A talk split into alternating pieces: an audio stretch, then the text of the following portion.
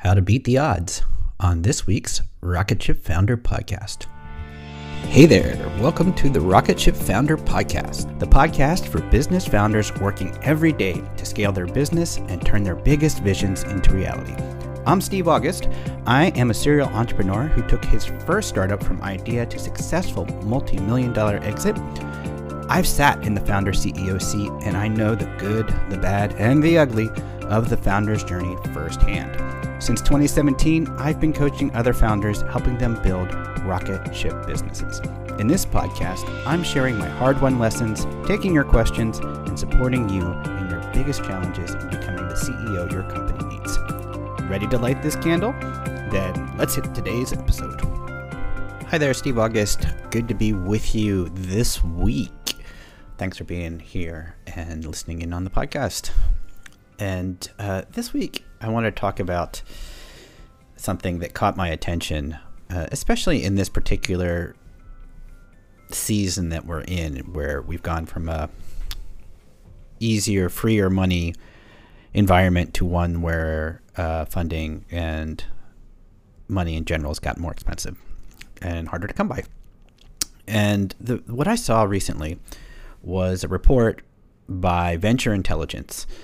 Uh, and they did this report last year, and they said that only 29% of seed funded startups end up raising Series A capital. Now, I have a specialty in coaching seed to Series A founders, right? And so that means by Venture Intelligence's estimates, the odds are roughly 70%, 71% of my clients' businesses may fail to get to the next round of funding. So you know, I've seen different reports on this, anywhere between, you know, 29 to, you know, 40 or even 50%. It varies depending on the season, the year, whatever. But the reality is the seed to series A journey is one of the toughest in business. This is the area where you have to go from an interesting idea with maybe some early customers to a scalable business. And it is not easy. So, uh, one of the things that I want to be clear about, though, is that the measuring stick is usually the Series A. It's get to your next round of funding, and and that is, you know, generally if you're going on the investor-backed route, that is something that um, is definitely a milestone to get that next round of funding. It does not mean though that that uh, not getting to Series A is not equivalent to failure, right? So what I'm saying is uh, that doesn't mean if you don't get to Series A that everything's a failure right? There's different ways to go. You can go to sustainability, you get to profitability. I think of seed stage also in the terms of organic bootstrapped. It's really meaning going from early customers to getting to the point where you're scaling well. Uh, so I don't think it's just for for purely venture backed companies. But regardless if you're getting funding from the outside or you're bootstrapping on your own, the founder game is a tough one. I mean, no matter how good your idea, no matter how driven you are, the reality is sex, success is not guaranteed, right? It's there's so many things out of your control, whether it's competitors, whether it's the market, whether it's you know your customers, your your category. There's just lots of ways that that are that are things can go not as you hope, and there's lots of things that are really out of your control, and yet you're still have the you know the the mission and the drive to to go forward and and drive towards success. But the the reality is the odds in the great wide world of business are not in your favor. Or to quote the Hunger Games, the odds are ever not in your favor, right? And that's um, that's something that's reality we all live with. And uh, you know, any statistics about businesses, you'll see that you know, percentage of them fail. And whether your business takes off or fizzles or somewhere in between, even if you're you're hitting it out of the park, you're going to get kicked in the teeth a lot as a founder, right? You're learning constantly as you go.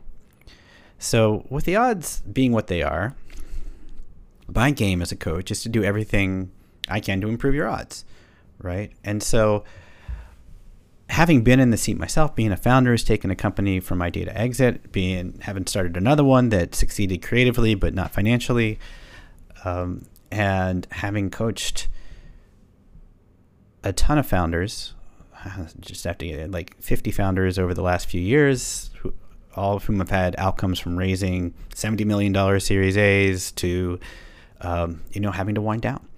So what I look at is as my job is is how can I improve the odds for you? How can I improve the probabilities? And really I break it down. Like the important thing is to break it down into these what I see as three core areas. And that is accelerating your product market fit and scalable sales is number 1. Building a high performance team or organization that can perform because that's the multiplier over time. And then 3 becoming the leader your business needs. So what I wanted to talk about this week is kind of break those down and see where are your where are your levers within those three categories to to increase the probability of success, right? And so let's start with with uh, product market fit and scalable sales. There's there's three main levers of success, right?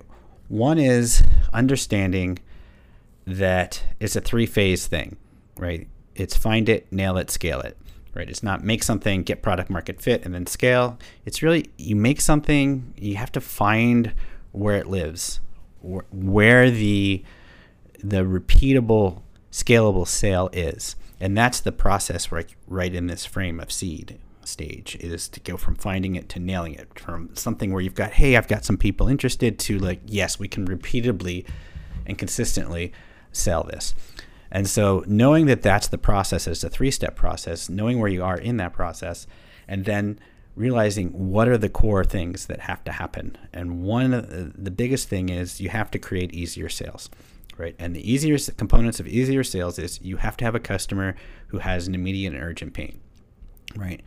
If you do not have that, then everything that you are selling becomes optional. and that slows everything down. So identifying that 10x customer who can who has the urgent pain, who has the budget, who is the right customer to scale your business on. The second thing is understanding that everything that they're buying is a series of offers, right? Yes, the product and your service is how you deliver the outcome that you that you are creating, but they're not actually buying your product. They're buying your offer. And your core offer is to fix that pain.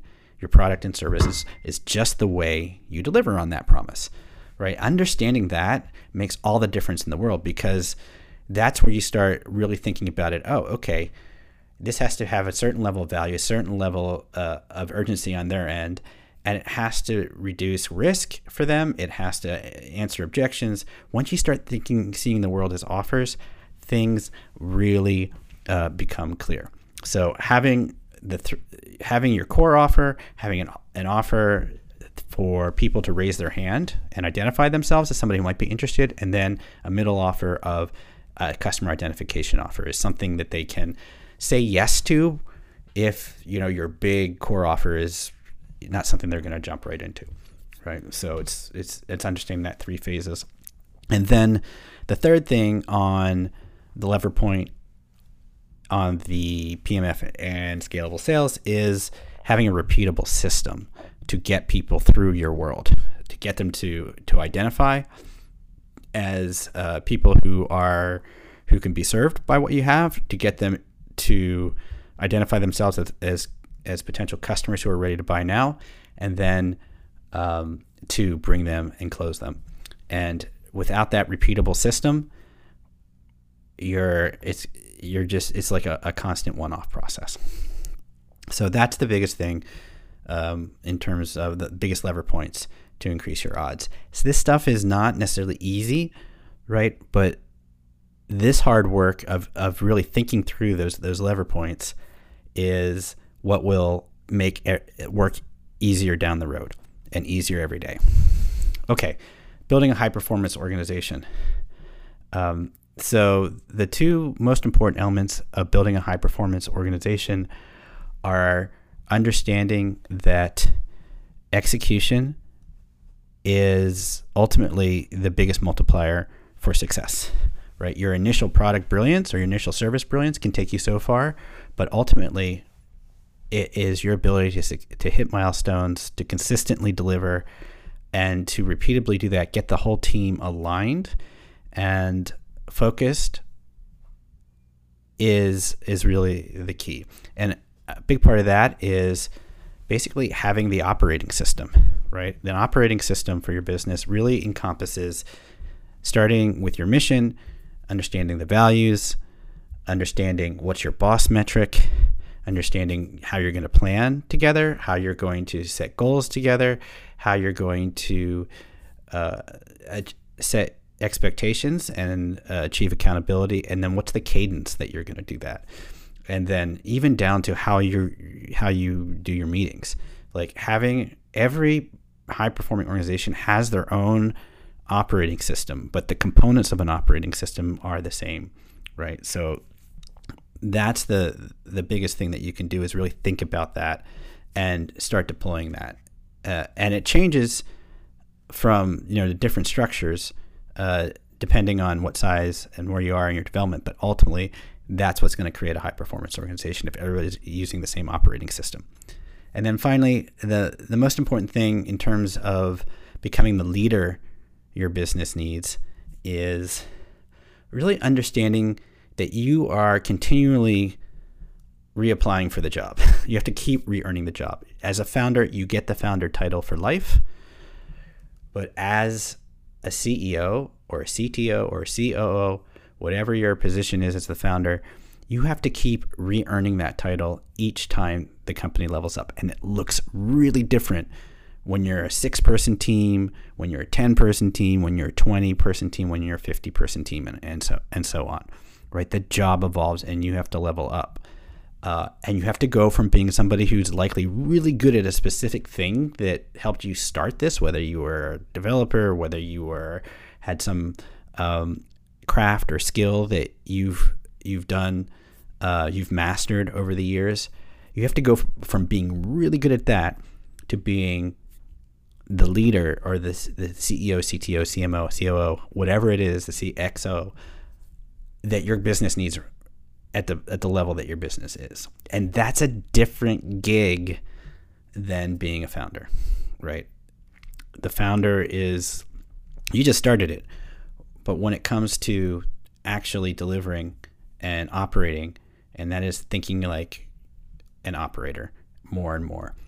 And if you're able to do that and think about that and take these these points um, and apply them to your PMF and scalable sales and you're building a high performance org and yourself as a leader, you will really increase your odds because the the the businesses, the founders who I see succeed, who get to their Series A, who who who start um, taking off, whether you when they're whether they're investor backed or, or bootstrapping, they really obsess about all three of these things. Right. This is the thing. So ultimately, that's how you beat the odds. And that's the thought for this week. Thanks for tuning in to the Rocket Ship Founder podcast. I'll be back next week with some more thoughts on the founder journey. Have a great week. That's it for this episode of the Rocket Ship Founder podcast. Thanks for listening. Do you have a question or issue you'd like support on? Then write to me at steve at steveaugustcoaching.com and I'll include it into one of my upcoming episodes. And if you're a founder working to scale your business, be sure to follow me on LinkedIn and visit my site, steveaugustcoaching.com, for more insights. See you soon.